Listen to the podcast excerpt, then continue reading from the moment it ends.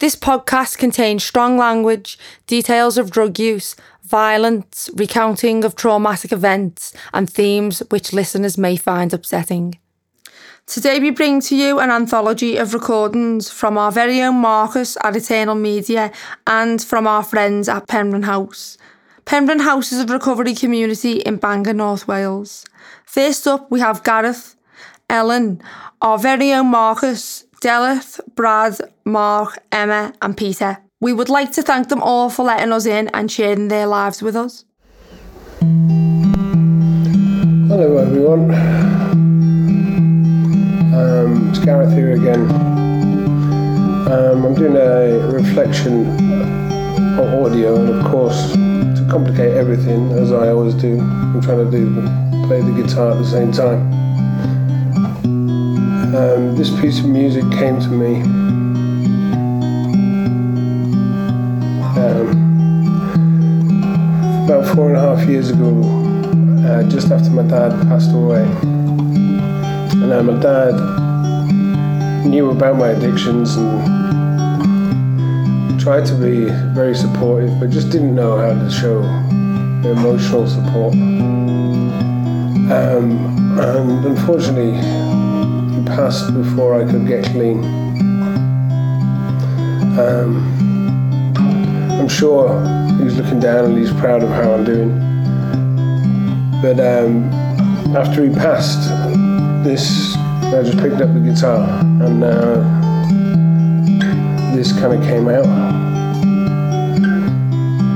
And um, I always wanted to put words to it, but it never quite happened. So I used to play it when I was high, when I was feeling really sad. It was like the way I could connect to him. But um, without saying words, because we were never ones for words. Um, so this is quite, quite emotional for me. Um, it brings back that time when I was all alone, lonely, and still unable to speak.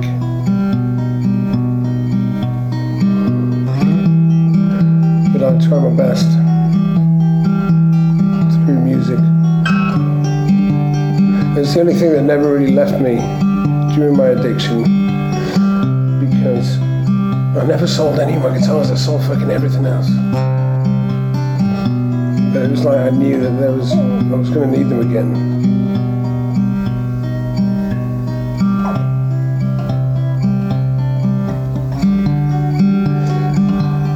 One day I may may put lyrics to it, but maybe it doesn't need to be finished. Maybe this is good enough.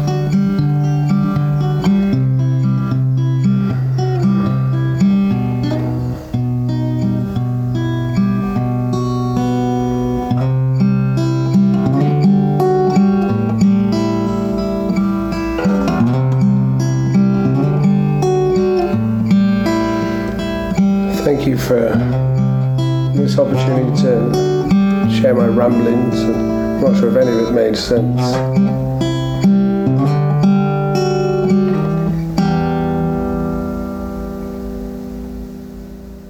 So I'm currently sat in my bedroom uh, on my sofa. I'm feeling a little bit sorry for myself. I'm a bit tired. Um, and I'm just reflecting and I can hear the birds singing and the sun shining. I can hear activity going on in the garden. And I feel like I'm missing out. And I'm only tired. I'm, you know, trying to be kind to myself. But it takes me right back to those days in addiction when I would deliberately grab onto the fact of getting on my pity pot and feeling sorry for myself and lock myself away despite the sunshine, despite the bird song, despite hearing laughter and people around me, and just literally feed my addiction of self pity and misery. So much I want to do and so much to get on with that I'm passionate about, and instead I'm stuck mindlessly scrolling my phone, watching the TV, mechanically putting food to mouth, food to mouth. I've got to get it all clear and it's got to go through me first. To then physically retch it up, I'm going to get it all out again. To the bile, and the bitterness. And I'm exhausted. And then start again. Mechanically putting food to mouth, in my mouth. Mind numb, watching figures flicker in a screen, laughing between themselves yet totally isolated. And I have a choice. But I gotta get this cleared first.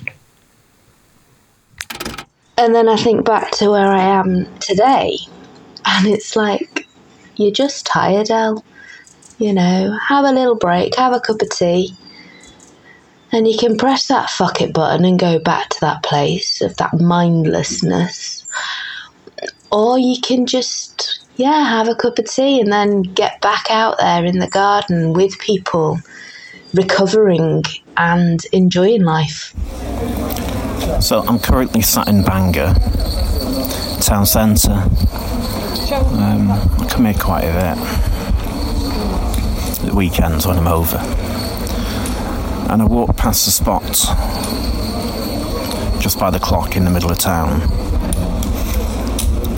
where for you, well, for quite a long time I was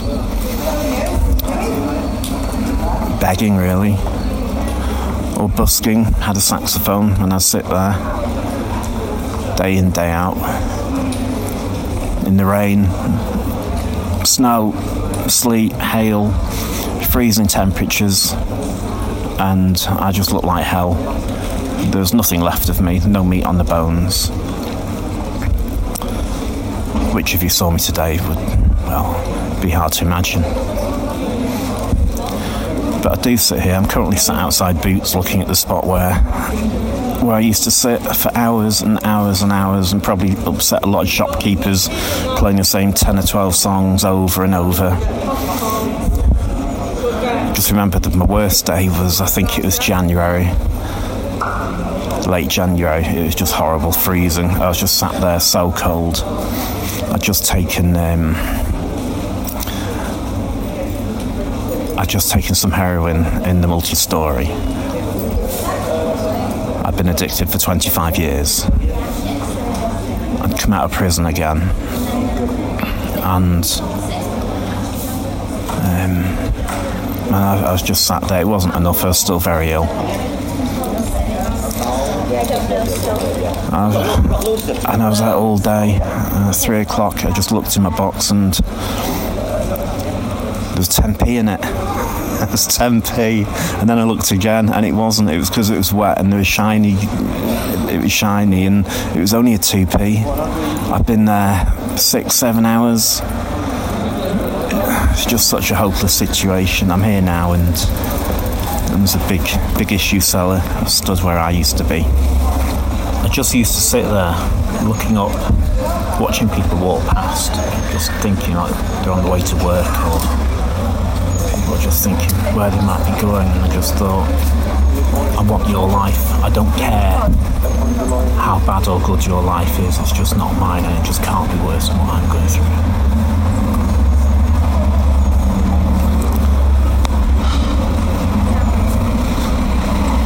And I, I use these things as a tool nowadays to remember where I don't want to go. Again, I've got got reminders at, at work as well. I just look at them and um, it just it's quite it's quite hard to remember those times. Actually, it's quite difficult, but I do use them as something to empower me not to go back, rather than seeing them as the horrific, horrible reminder of the just vile life where I just existed on the underbelly of the underbelly society for 20 odd years. it's not me today. I'm not. I'm not outside Greggs begging for pennies just to scrape together a tenner to to nip, nip up the road and buy a bag of heroin that might last a few hours and then have to do it again. It's just horrific. But that's what Bangor Town Centre reminds me of. There are plenty of places that I reflect on other things and but I don't think it's a bad thing to remember these terrible times. It just puts in context how far I've come and how amazing my life is now. I have a screensaver, wallpaper on my phone, and it says, Remember when you wanted what you have today. And that's very apt for me. It's, I've got everything I need and family, loved ones, friends that would help me bury a body if I needed them to. but,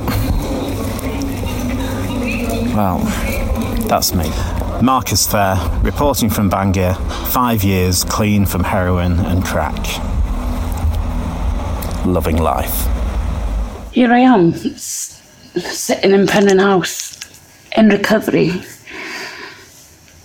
which is massive because recovery to me is just huge because I'm actually doing it. It's my second shot at real recovery. I mean, I failed last time, relapsed really bad for about a year.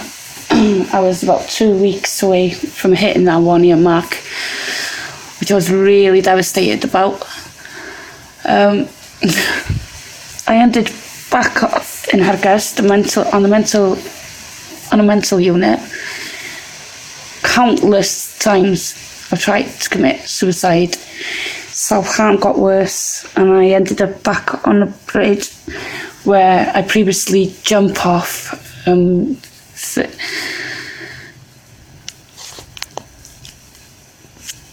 thirty. It was thirty feet into a river, and uh, resulted in getting airlifted to Ysbyty Gwynedd. And thirteen weeks ago, I found I was back on that bridge and ready to do it again.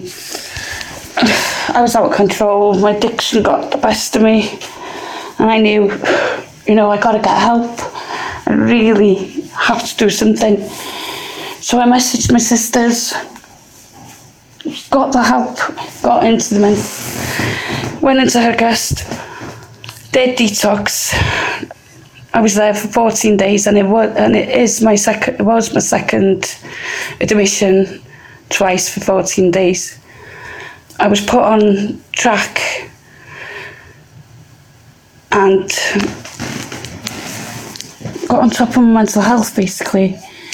I contacted uh, a friend, one, one of the staff from Penrhyn, from the hospital, saying, Well, I want it, please can I come to stay? Because if I leave the hospital now, I know I'm going to hit that bottle straight away. So definitely was having Londies right outside my window. And um, luckily, I got a bed, and it was only until I got a place in rehab. Um, as there, there's bed uh, shortage. Um, and luckily, I got to stay in Penryn and I'm still here now. I've been, been here for, it's going on my 11th week now and I've been sober 13 weeks and doing really, really well. Uh, you know, I'm so lucky to, to have this chance in life, really. chance, you know, this recovery means everything to me. You know, I just couldn't go on.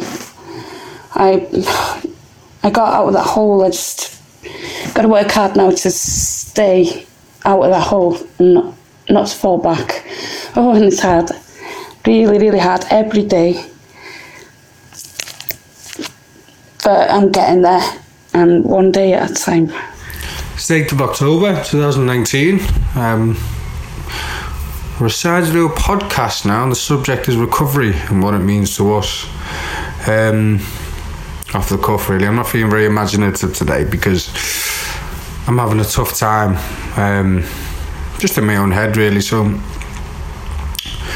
see where it goes for me. And what recovery means to me is sort of what it is, what's always meant is just rediscovering,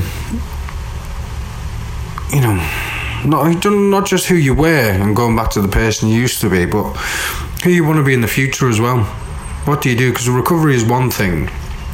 Um, obviously, we put down the drink and the drugs. Um, my drug of choice was alcohol, crack cocaine, cannabis, speed, anything really I could get my hands on, if I'm honest. Um, but once we do put them put them chemicals down, yeah, my idea of recovery is, you know, what's next?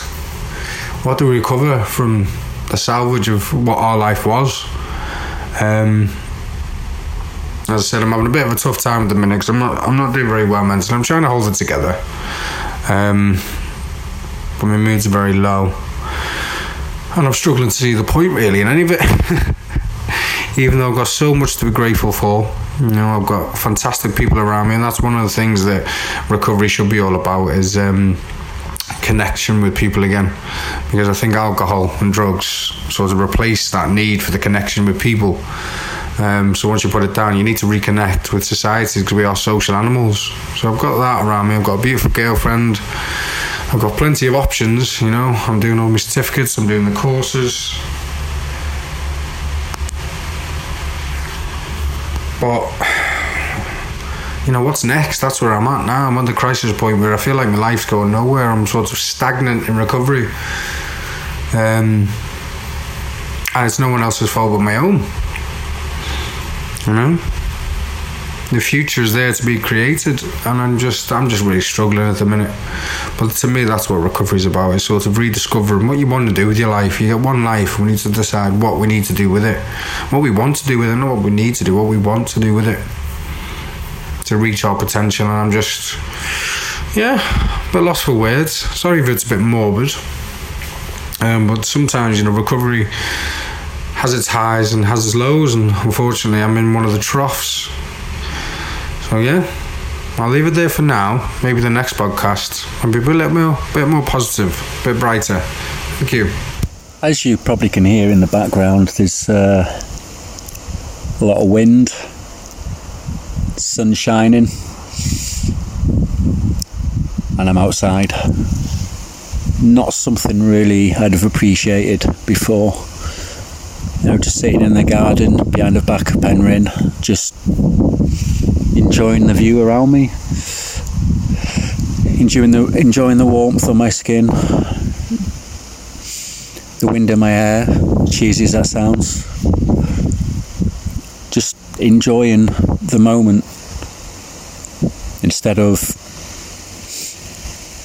worrying about what's next or what has been. Freedom of choice, I think, really. Um, freedom where I can actually say, do you know what, I want to go outside, uh, just sit in the garden, listen to what's going on, just soak in what Mother Earth, so to speak, is, um, you know, got on show. I think that's the difference between now and before. Is you know you can I can appreciate what's in front of me, but I think at the same time I can appreciate the part I've played within myself to get to this point where I can appreciate the simple things in life. It's quite interesting, really, if you think about it. This sort of journey we all go on, where we're so intertwined with getting money, doing this, doing that, ripping that person or whatever, and uh, you know, to get our drug of choice. And now that's not even a fleeting thought. All I can think about really is how lucky I am, the, the sort of gratitude of where I am. You know, I've done this by myself, but at the same time, I've done it with the help of others, and, and for that, you know, I, I don't think there's any words to really express the sort of get gratitude really.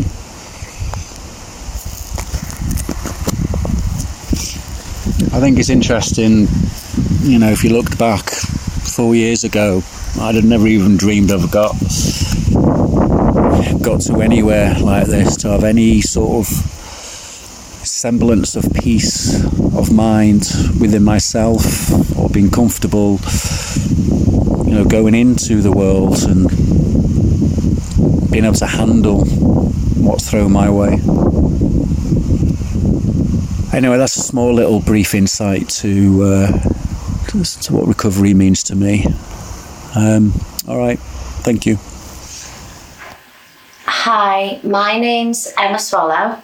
I'm part of the Eternal Recovery Hub in Bangor, and today I'm going to be talking about how I ended up in recovery. Um, most people talk about rock bottoms and ended up in recovery because of a rock bottom. I suppose I had quite a few rock bottoms before I ended up here. Um, I can remember drinking from a very, very early age. In fact, I can't remember ever not. I started drinking when I was about 14, just with my friends and stuff on the streets, as people did in my day. Um, we'd come home from school um, in Liverpool and we'd have the odd bottle of cider. And I remember it never being enough. My friends were all ready to stop after one or two bottles, and I always had to go that one extra. Um, and it remained like that for a while. My family drank at home, so I was always around it. Um, and I'd suppose I'd have the odd drink with them of a night time. Um, and then I was allowed to drink socially with them from about the age of 16, um, at which time I was doing my GCSEs. I actually got through school. Um, I did my GCSEs and I did my A levels, but I was drinking constantly at the time. I remember going into school one day and my friend saying it was the night after I hadn't, sorry, the day after I hadn't had a drink that night.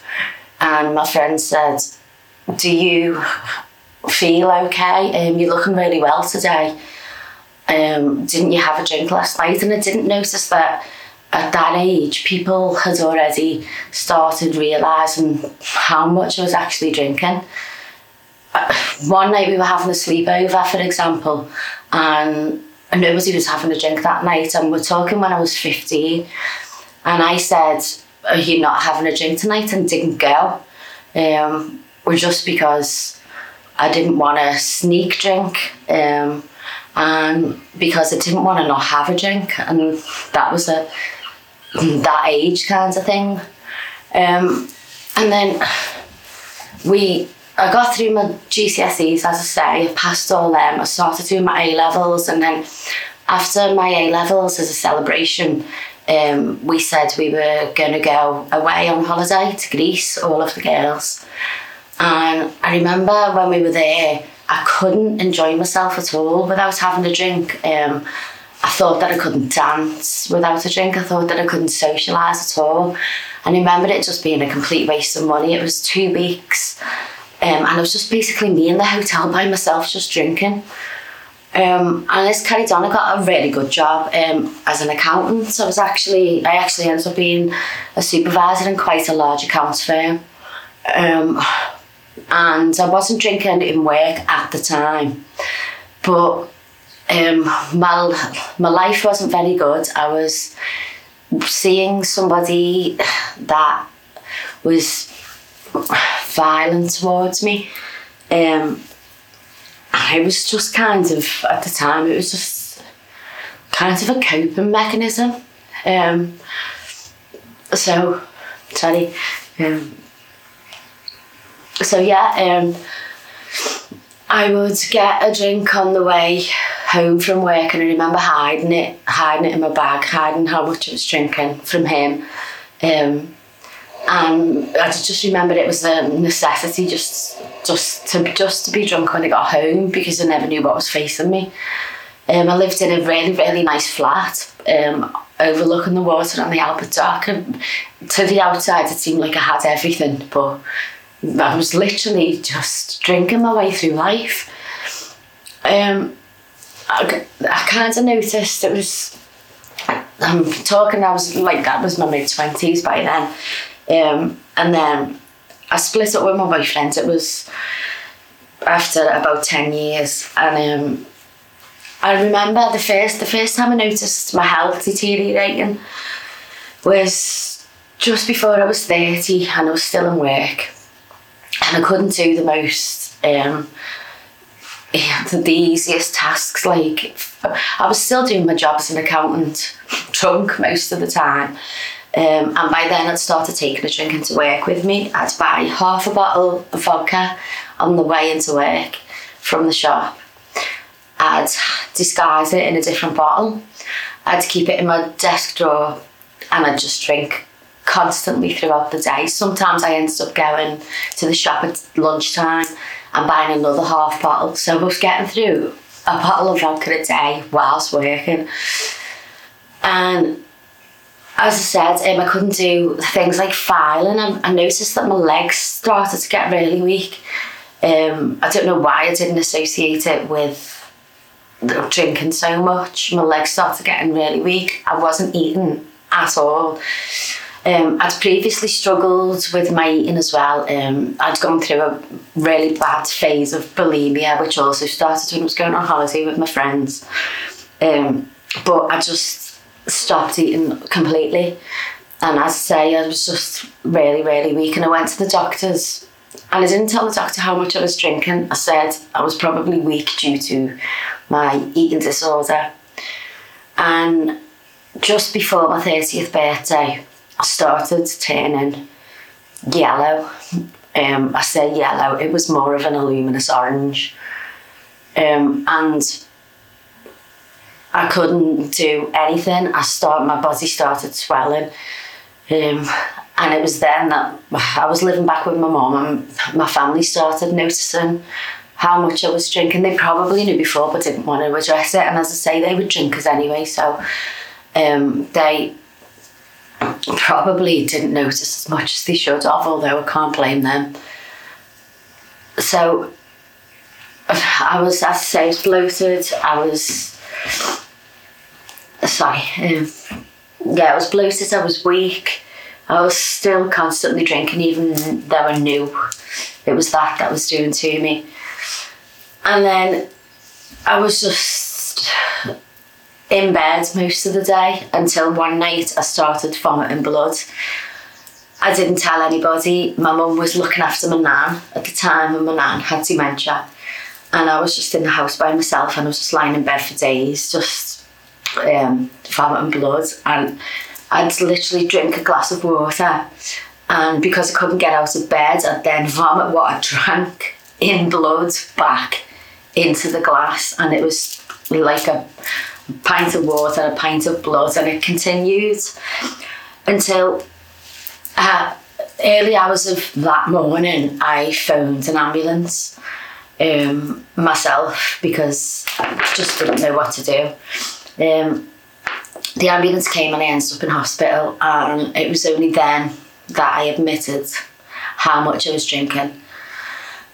Um, I remember not being able to breathe. I remember when I got to the hospital, everything seemed to turn worse. I couldn't breathe. And they tried various ways of helping me. I remember a mask um, and then some kind of bubble around my head as a breathing thing, but I was that out of it by then. I remember thinking that the mask was a leather mask and that somebody was trying to suffocate me and they said the mm, if I don't start trying to help myself, the next option would be to intubate me, put me on life support.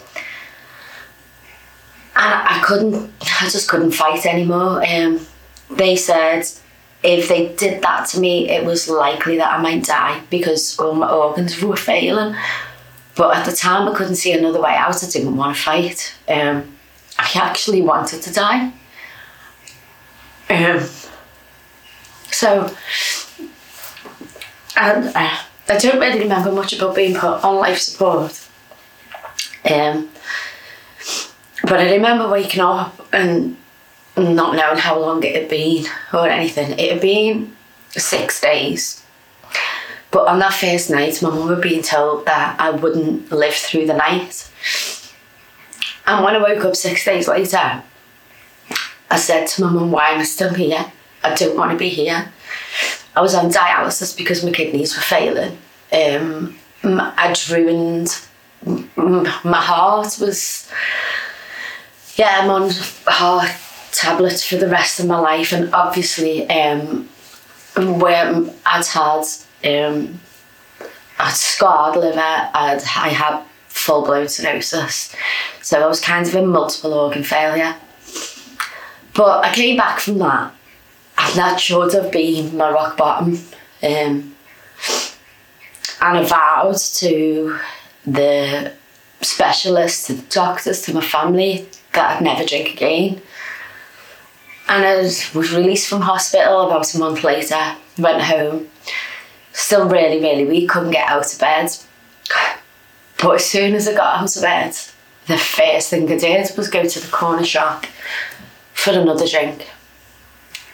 And this continued for another four years. I was, I don't know, I was just powerless to it. Um, yeah, um, didn't know what to do. I was with all the, my mum had had enough of me by then, so my mum kicked me out. I was getting in with all the wrong crowds by then. I'd lost my job, I'd lost my lovely flat, I'd lost my family, um, and I ended up with another fella and just started doing cocaine alongside the alcohol because that helped.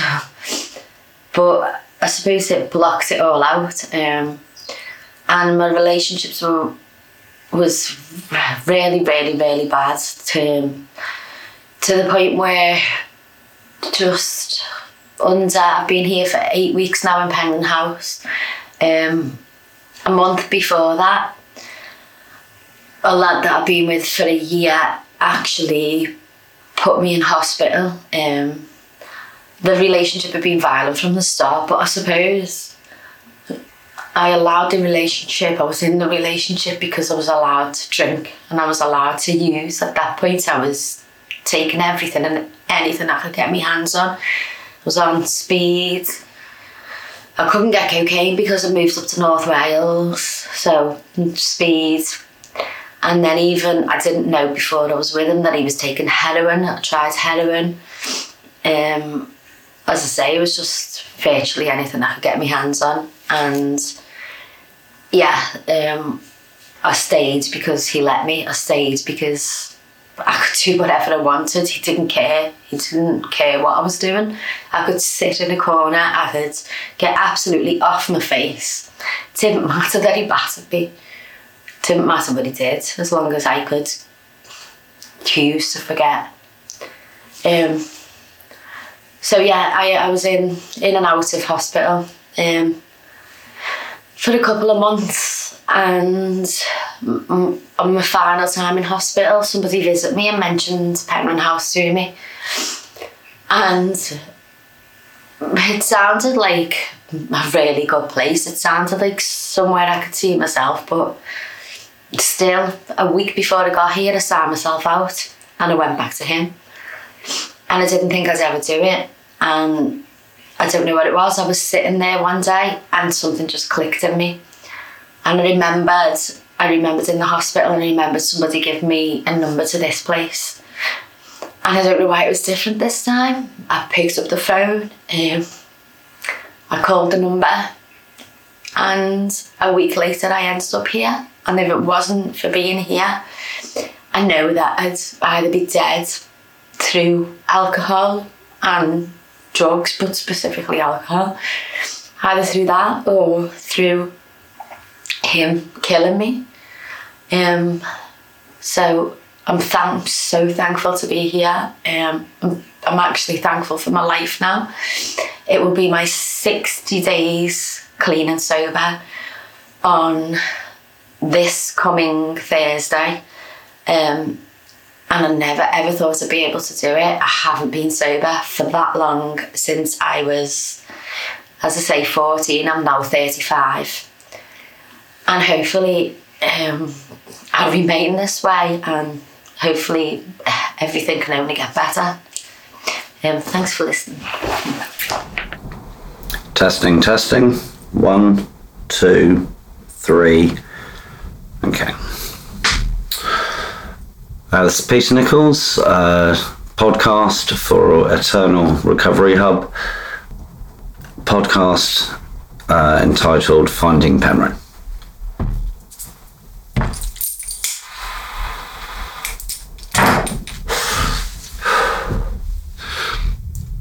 Seventy-seven days. The fifth of September. On that day, I either made the craziest or the sanest decision I'll ever make in my life. I packed a rucksack, took my tent, got on a train, and left Birmingham. Possibly never to return again, to be honest. I'm not really sure what was going on in my mind entirely at that time. I walked away from everything I owned, everyone I knew, and just disappeared into the middle of Snowdonia with one aim. I was desperately trying to reduce my alcohol intake. My life at this point was an absolute train wreck. I was massively in debt. I must have owed about 1500 quid to my landlady. My alcoholism was raging completely out of control. And uh, I was pretty close to physically and mentally collapsing. So I got on the train and I disappeared into the middle of Snowdonia. And for three weeks, I attempted and failed to reduce my alcohol intake. I would bring it down a bit, a bit and a bit at a time, and then it'd go back up again. I just, I, I just couldn't do it. I couldn't manage it, no matter how hard I tried, and no matter how desperately I wanted to. I just couldn't seem to be able to do it properly. Then one night, I was really low. I'd given up. I mean, really given up. I almost stepped off a cliff and just ended it. I couldn't see any other way forward at the time. Fortunately, I thought about my daughter in that last moment and how much I desperately wanted to be able to see her again and be her father. I stopped myself. I scared myself. So much so that I came out of Snowdonia and uh, booked into the travel lodge on the A55 just outside Bangor. And for a couple of days, I sat there watching the Rugby World Cup, drinking just about as much as I could. And then I decided, I got up one morning and I knew, I, you know, I might as well just shoot myself or stop.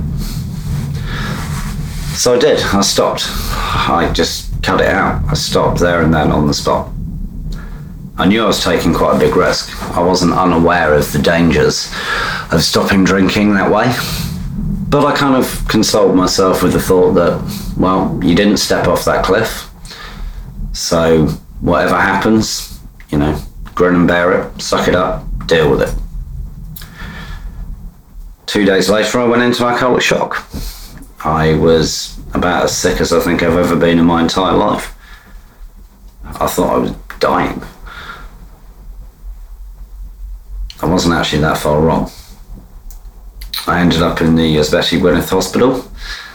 I uh, was taken there in an ambulance, blue lights flashing, heart doing things my heart really isn't supposed to do, and hit casualty.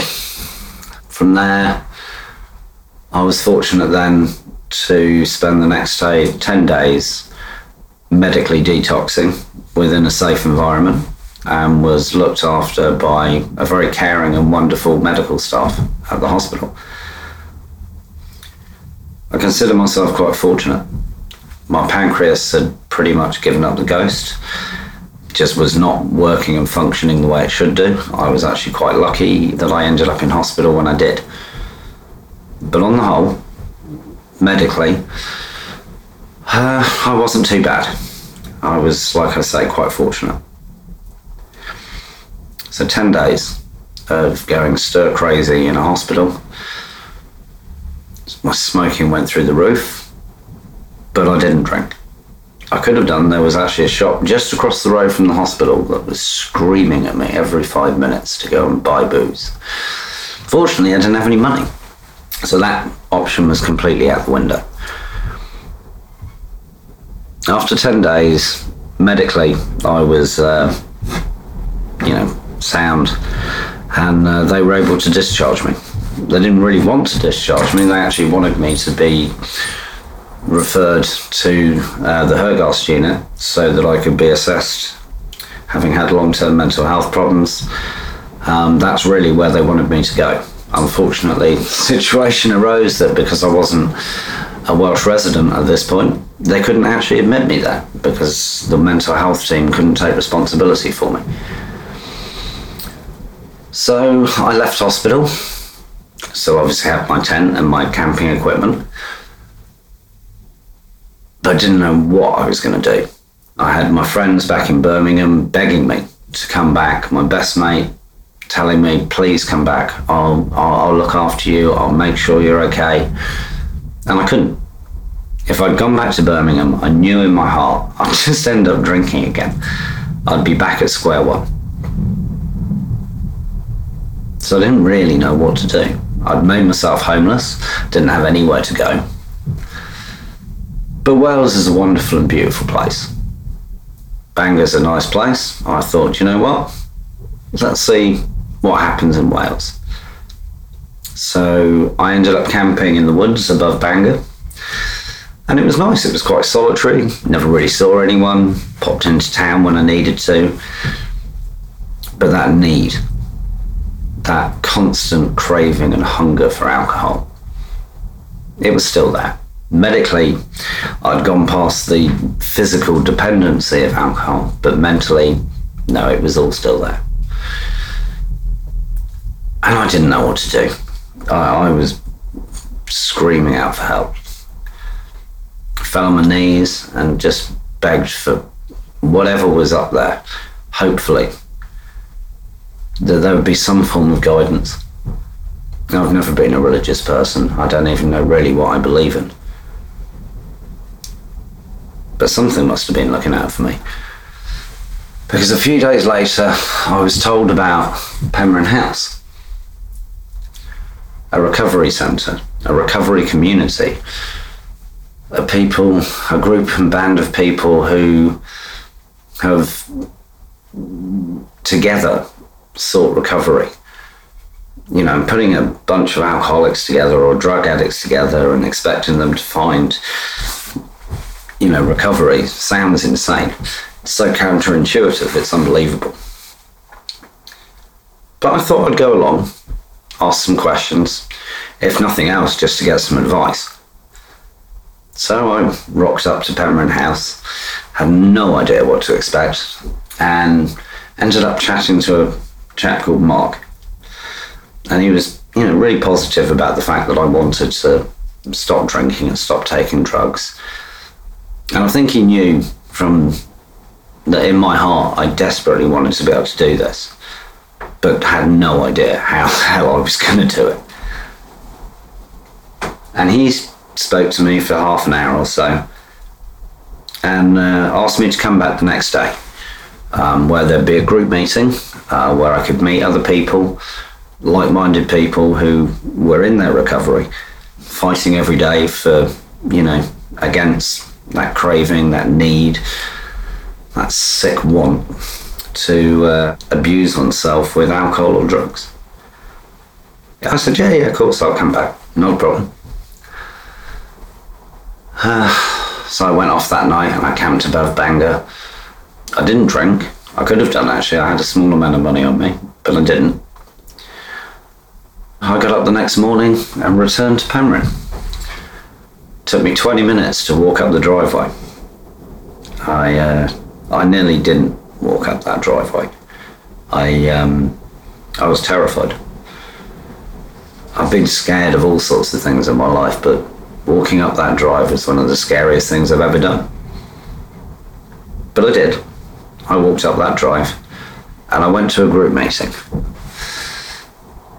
And I listened to other people and I listened to what they had to say and what they had to say about Penrhyn and how Penrhyn House had helped them establish their recovery, continue their recovery. And I just knew that this place was something different, something special. So, over the next few days, I kept coming back. I went to more group meetings and I spoke to various other people who live here. And I started to believe that actually my recovery might actually genuinely be possible. The last few weeks, I've been uh, allowed to camp on the grounds, pitch my tent on the grounds, and uh, use the facilities on a day to day basis, establish my recovery. It's not been easy. I won't lie. I have made one fuck up a few couple of weeks ago. I got paid for some absurd reason. I just couldn't resist the urge to have a drink. And I did. But I came clean and told the truth. Everyone supported me. Everyone sympathised. Everyone knew what it was like. Everyone else at one point or other had also had a lapse. Now, a few weeks on, I've maintained my sobriety.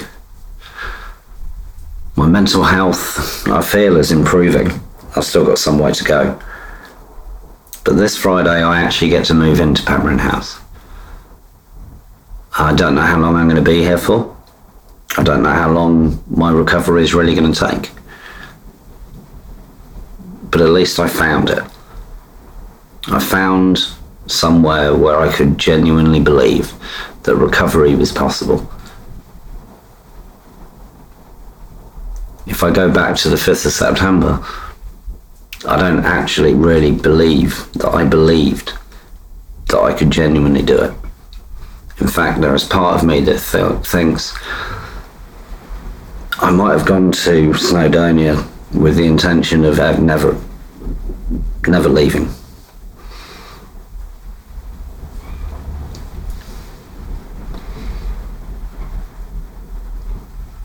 Funny old world.